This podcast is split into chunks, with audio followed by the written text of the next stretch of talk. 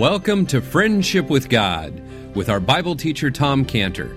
For free resources and free messages, visit our website friendshipwithgod.org. That's friendshipwithgod.org. Or call us for more information at 800 247 3051. 800 247 3051. Now, here is our Bible teacher, Tom Cantor. Lord Jesus, we come to you, Lord, and we come to your word as we have so many times in the past, and you have been so faithful to comfort, strengthen, and to encourage us. And so we look to you now for the same this morning as we open your word together in Jesus' name. Amen. Genesis 27, verse 14. And he went and fetched and brought them to his mother, and his mother made savory meat such as his father loved. And Rebekah took goodly raiment of her eldest son Esau, which were with her in the house, and put them upon Jacob her younger son. She put the skins of the kids of the goats upon his hands, upon the smooth of his neck. And she gave the savory meat and the bread which she had prepared into the hand of her son Jacob.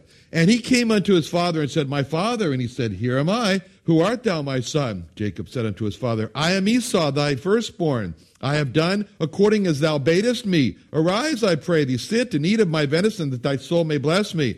Isaac said unto his son, How is it that thou hast found it so quickly, my son? He said, Because the Lord thy God brought it to me. Isaac said unto Jacob, Come near, I pray thee, that I may feel thee, my son, whether thou be my very son Esau or not. Jacob went near Isaac his father, and he felt him and said, The voice is Jacob's voice, but the hands are the hands of Esau. And he discerned him not, because his hands were hairy, his brother Esau's hands, so he blessed him. And he said, Art thou my very son Esau? He said, I am. And he said, Bring it near to me, and I will eat of my son's venison, that my soul may bless thee. He brought it near to him. He did eat, and he brought wine, and he drank. His father Isaac said unto him, Come near now, and kiss me, my son. And he came near and kissed him, and he smelled the smell of his raiment, and blessed him, and said, See, the smell of my son is as the smell of a field which the Lord hath blessed. Therefore, God give thee of the dew of heaven and the fatness of the earth and plenty of corn and wine. Let people serve thee. Let nations bow down to thee. Be Lord over thy brethren, and let thy mother's sons bow down to thee. Cursed be everyone that curseth thee, and blessed be he that blesseth thee. It came to pass as soon as Isaac had made an end of blessing Jacob, Jacob was scarce gone out from the presence of Isaac his father, that Esau his brother came in from his hunting. He also had made savory meat and brought it unto his father and said unto his father, Let my father arise and eat of his son's venison, that thy soul may bless me. Isaac said unto him, Who art thou? He said, I am thy son, thy firstborn Esau. Isaac trembled very exceedingly and said, Who? Where is he that hath taken venison and brought it to me? And I have eaten of all before thou camest and have blessed him, and yea, he shall be blessed. When Esau heard the words of his father, he cried with a great and exceeding bitter cry and said unto his father, Bless me, even me also, O my father. And he said, Thy brother came with subtlety, taking away thy blessing. He said, Is he not rightly named Jacob? For he hath supplanted me these two times. He took away my birthright. Behold, now he hath taken away my blessing. And he said, Hast thou not reserved a blessing for me? And Isaac answered and said to Esau, Behold, I have made him thy Lord, and all his brethren that I have given to him for servants corn and wine have I sustained him. What shall I do now unto thee, my son? Now, we've been studying this blessing uh, that Isaac, that, and here's a statement I want you to think about. Isaac intentionally gave the blessing to Esau. He unintentionally gave the blessing to Jacob. And, and those words, those words describe this chapter. This is a chapter of Isaac unintentionally blessing Jacob, intentionally blessing Esau. And, and it portrays just those words, the, the intentional, the unintentional, it portrays this tension in this chapter. This chapter is just filled with a very tense family argument. You ever been in the middle of a family argument? well, between my mother and my father, between the legal and the common law marriages, I had the privilege of growing up through 10 marriages and divorces. So that makes me an unfortunate expert. Family arguments are hot. Family, if you if you ever been in a family argument, then you know the best place for you is undercover, and keep your head down because family arguments are fueled with hot emotions, and they do not come to resolutions where parties come to see things logically. That's not what happens. Just stay down. You know, occasionally poke your head up And in this chapter, we're in the middle of a hot family argument. And emotions here are so hot that we just need to stay down. Because according to the U.S. Department of Justice, the report, the latest report, one fourth of all murders in the U.S. are between family members. Did you know that? And half of those murders are during an argument. Obviously, whenever they, when else they going to kill each other? But anyway, so if the U.S. Department of Justice were, were in this chapter, they would arrest Esau because he's vowed to murder Jacob in verse 41, where it says, The days of mourning of my father are at an end. Then will I slay my brother Jacob. As a matter of fact, when it says that Esau hated Jacob in this verse, that's just one of the hatreds in this chapter. This chapter is filled with hatreds. I mean, Esau hates Jacob because he feels Jacob has stolen his birthright. Jacob hates Esau because he wants he wants his birthright. And, and uh, Isaac hates Jacob because he loves his favorite son Esau, and he knows that his wife Rebekah are pushing her favorite son Jacob to be promoted over Esau. And Rebekah hates Esau because Esau is being pushed in place of Jacob. And, and Esau hates God because he loves this life of fornication, which God hates. And we could go on and say God hates Esau. You can't even get them all straight. There's so much stuff going on here. So what we see in this family is just one hatred after another.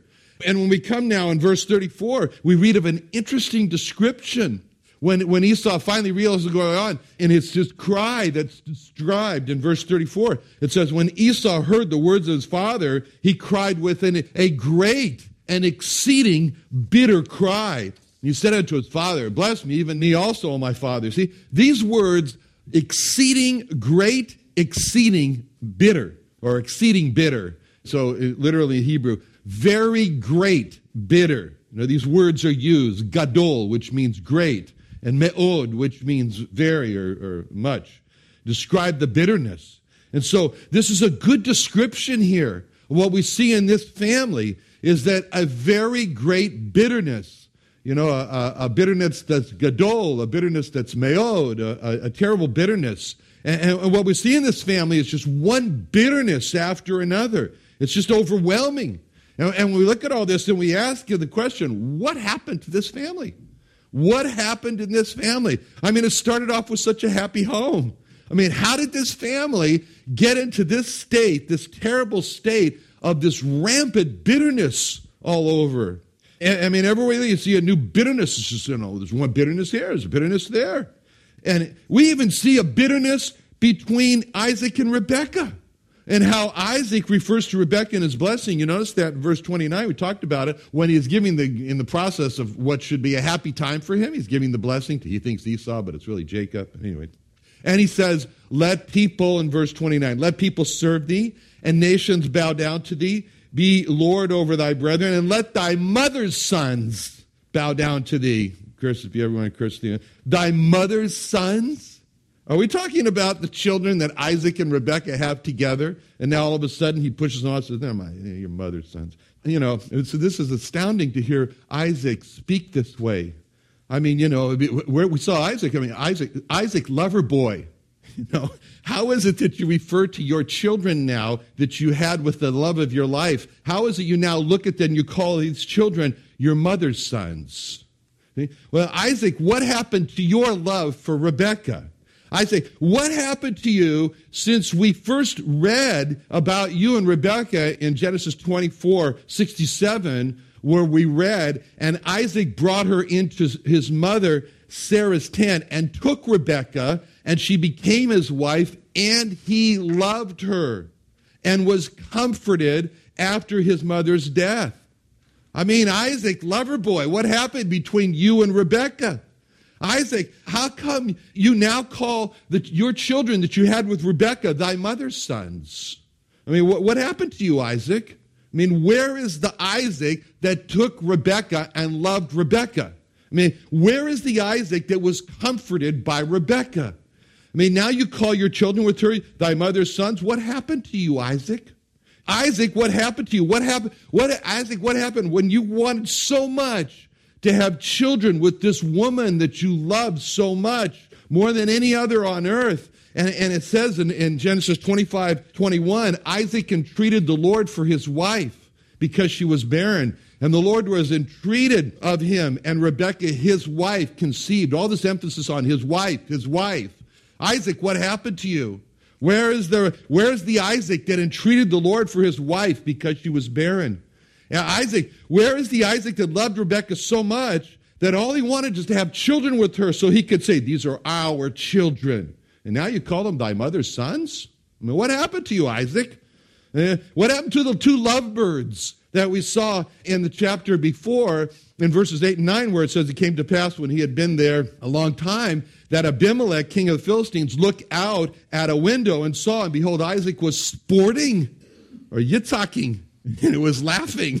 Yitzhak was yitzhacking, you know, with Rebekah's wife. And Abimelech called Isaac and said, Behold, of a surety, she's thy wife. Isaac, where's the Isaac, the lover who had such joy to play with his wife that Abimelech said, No man laughs like that unless it's his wife that he, he's, he's madly in love with.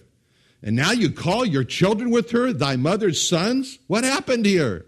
The Isaac, we're the two lovebirds uh, of Isaac and Rebekah that just lost themselves in a joyful love play with each other. I mean, what's with this mother, thy mother's sons talk? I mean, what happened to you, Isaac, to call your own children with this disdainful title of thy mother's sons? And then, and then you know, if it's talk to Isaac, you know, because we're the marriage counselors now.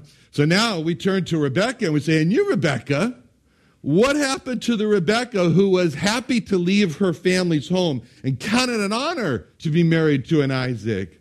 I mean, Rebecca, what happened to the Rebecca who, for love for Isaac and not wanting him to be harmed in any way, was willing to lie and say he was his sister, even though that endangered your own life? Where's that Rebecca? Rebecca, where's that Rebecca that loved her husband uh, so much, but now is not calling Isaac my husband? In verse 6 of this chapter, Rebecca sent unto Jacob her son, saying, Behold, I heard thy father speak unto Esau, thy brother, saying, Why are we seeing a Rebecca that is orchestrating this deception against Isaac? So when we look at, at all the love and the tenderness that was in this family and now has turned to all this bitterness and hatred, we just scratch our head and say, What happened here? What took place? How did all this bitterness and hatred displace all the love and tenderness that used to be there to the point of, in this family, was talk of murder? What happened? Because what we're seeing in, in this family of a picture of love thrown out the window and the door swung wide open for bitterness and hatred, that's a recurring theme in, our, in, in families today. That's a recurring theme in homes today. 25% of all homicides today are between family members. And so we want to know what happened to Isaac, what happened to Rebekah, and how could it be prevented? You know, it starts off, and we see it. We see it starting off in the chapter 25, in verse 28 where you get this root and you see the seed there of it all starting with just a simple statement. It doesn't it says, oh, what does it say? Genesis 25, 28. It's very simple. Just says Isaac loved Esau because he did eat of his venison. Rebekah loved Jacob. Oh, right there. We see, you know, they see the roots right there, these words. Isaac loved Esau. Rebekah loved Jacob. There it is. That's the root. That's the root that was allowed to grow all of this bitterness, all of this hatred could have been prevented if Isaac and Rebekah just would have done what it says to do in Hebrews 12:15, where it says, "Looking diligently, lest any fail of the grace of God, lest any root of bitterness springing up trouble you, and thereby many be defiled." That's a very important verse. That verse tells us that love has to be preserved because there are threats to love. And so the Lord commands, look diligently. And we are to look diligently for any possible root of bitterness. And to see the importance of this in the context of the book of Hebrews, Hebrews is such an important book, and Hebrews is a book of warning. And Hebrews is a book of this can destroy you, so I'm warning you. And Hebrews is a book of, uh, of this is coming after you. So I'm, I'm telling you, be on your guard.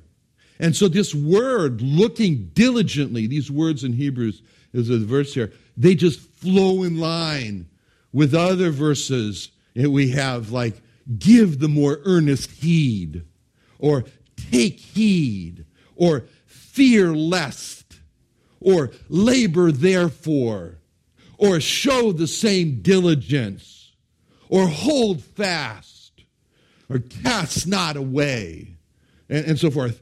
See, each one of those words in the book of Hebrews is telling us this can destroy us as believers. See, each one of these words in the book of Hebrews is telling us what we have to be on the lookout for. As each one of these words in the book of Hebrews are telling us what we have to be on our guard against. And it starts off with things like this Hebrews 2 1 through 2. Therefore, we ought to give the more earnest heed to the things which we have heard, lest at any time we should let them slip. See, for the word spoken by angels was steadfast, and every transgression and disobedience received a just reward. And it goes on to tell us what can destroy us. What we have to be on the lookout for is a passive spirit of just hearing the word of God and not putting into practice in our lives. See? When we've heard the word of God and not put them in practice in our life, that's what the book of Hebrews calls letting them slip. Letting them slip. And Hebrews says, you must give the more earnest heed. Okay? Hebrews 3:12, take heed, brethren, lest there be in any of you an evil heart of unbelief in departing from the living God. See, what will destroy us, what we have to be on the lookout for and be on our guard against is an evil heart of unbelief. That will result in us departing from the living God. We have to take heed against the evil heart of unbelief of thinking the Bible's not really true. There's not really a place called hell. And so I'm going to depart from God who talks about hell. You know, there's no hell and judgment for sin, and, and, and I'm not gonna, I'm not, I'm not gonna, I'm gonna depart from God, and I'm not gonna go to Him for salvation. I mean, God didn't really create the world. I mean, science says it evolved from nothing. So I'm departing from God as a creator. I don't have to give an account to Him as my creator. See, that's called an evil heart of unbelief that will cause us to depart from the living God. And then so the book of Hebrews says, take heed. And then in Hebrews 4 1, it says, Let us therefore fear lest a promise being left us of entering into his rest, any of you should seem to come short of it. What is it that will destroy us? What is it that we have to be on the lookout for? What is it that we have to be on our guard against? It's coming short of the promise that was left to us of entering into his rest. What are we talking about here? That's speaking of the rest of trusting in the Lord Jesus Christ right now as our all in all, is our total sufficiency in our life. Our total adequacy in our life is the Lord Jesus Christ. And to not enter right now into that rest is spoken of in Hebrew is to fall short, come short of it. And that will destroy us. That will destroy us. Not seeing Christ as our total adequacy will destroy us. And so we're called on to let us therefore fear, be afraid of this, of not seeing the Lord Jesus Christ as our everything we need. Fear lest a promise. What promise? Fear, it says, lest a promise, Hebrews 4:11, labor therefore to enter into his rest. Hebrews 4:14, let us hold fast our profession. Let us therefore come boldly in Hebrews 4:16. Hebrews 6:1, let us go on to perfection. Hebrews 10:22, let us draw near with a true heart. Hebrews 10:23, let us hold fast the profession. Hebrews 10:24, let us consider one another. Hebrews 12:1, let us lay aside every weight. Hebrews 12:28, let us have grace. Hebrews 3:13, let us go forth therefore unto him. Hebrews 13:15, let us offer the sacrifice of praise. Did you happen to notice that each one of those statements starts off with let us? This is the let us book. It's 13 times. Let us do this. Let's go. See, we've been told to look diligently, give the more earnest heed, and now we're told in Hebrews 4:11, let us therefore labor to enter into that rest, lest any man fall after the same example of unbelief. See, what's going to destroy us, what we have to be on our lookout for, what we have to be on our guard for, is to fall into a state of not believing that I can really rest in Christ. And we have to labor to enter into that rest. I mean, you know, to, we have to labor not to worry about our future, but to trust Christ. We have to labor not to get uptight and anxious about what, what what's going to happen tomorrow. See, that's not entering into his rest now. So, I mean, with the labor, it's like fighting. We have to fight to have peace. Like the man who came home and says, I'm going to have peace in my house if I have to fight for it. You know, the Irish man. See, we are constantly faced with obstacles of us resting in Christ as our sufficiency. And we have to fight to rest in Christ. We have to labor to enter into that rest of trusting in Christ. We have to fight to abandon our worries and our anxieties and our fears and just rest in Christ. We have to labor to enter into that rest of trusting in Christ. A war has to be fought before there is a peace. We have to fight the war before we can know the peace of resting in Christ. Not fully trusting in Christ, not fully trusting in the Lord Jesus Christ, for all we need is to let worries and cares destroy us. And, and, therefore, this is, this is one of those that we have to be on our guard against, that will destroy us, labor enter into the rest. So we've been told we have to look diligently, we have to give the more earnest heed, we have to labor. And then it goes on in Hebrews 6:11 it says, "And we desire that every one of you do show the same diligence to the full assurance of hope unto the end." Show the same diligence because that will destroy us. Here's something that's going to destroy us. Here's something that we have to be on the lookout for. Here's something we have to be on our guard for. What is it? To have the full assurance of hope unto the end. What is that talking about? The full assurance of going to heaven. The full assurance of being with the Lord Jesus in the Father's house in those mansions forever. We must not lose that full assurance of hope unto the end of our lives, which Ken Small did not lose this week. He kept that full assurance of hope unto the end. And we are called on to show the same diligence to the full assurance of hope unto the end. Paul, whoever was writing the book of Hebrews, was pointing to those who had been martyred. Said, Look at them, see them? They kept the full assurance of hope unto the end. Have the same diligence. We can say that today. Look at Ken Small. He had the full assurance of hope unto the end. God's calling us have the same diligence. So we've been told, look diligently, give the more earnest heed, labor, show the same diligence. Now in Hebrews 10:23, it said, "Let us hold fast the profession of our faith without wavering, for he's faithful that promised."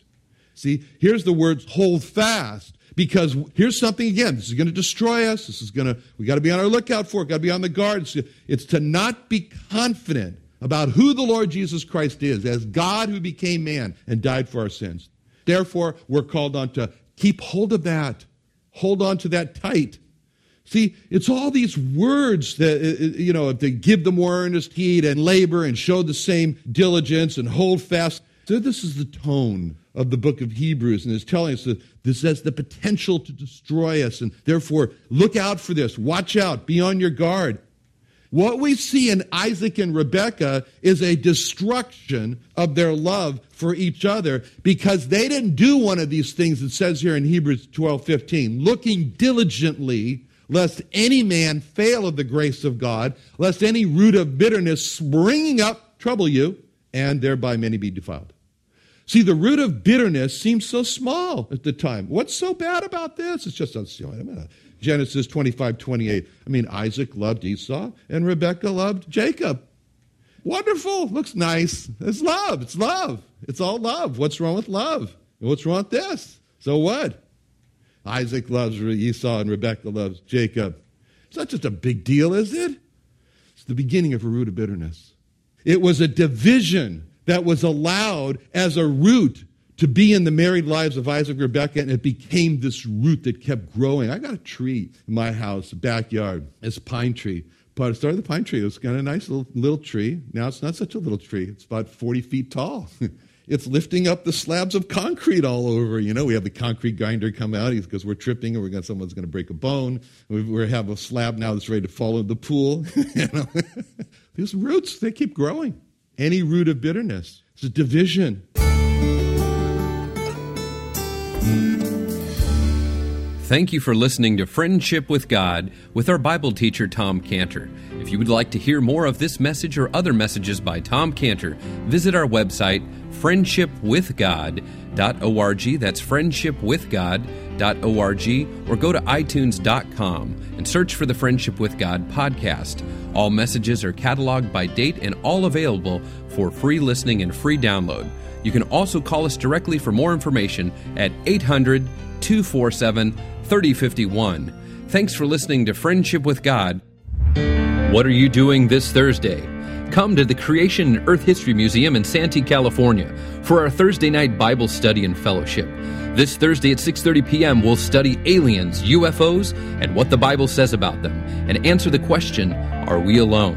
And what does God's word say about close encounters of the fourth kind? Join us at the Creation Museum in Santee, California. Call us 619 599 1104, 619 599 1104, or creationsd.org. Creationsd.org.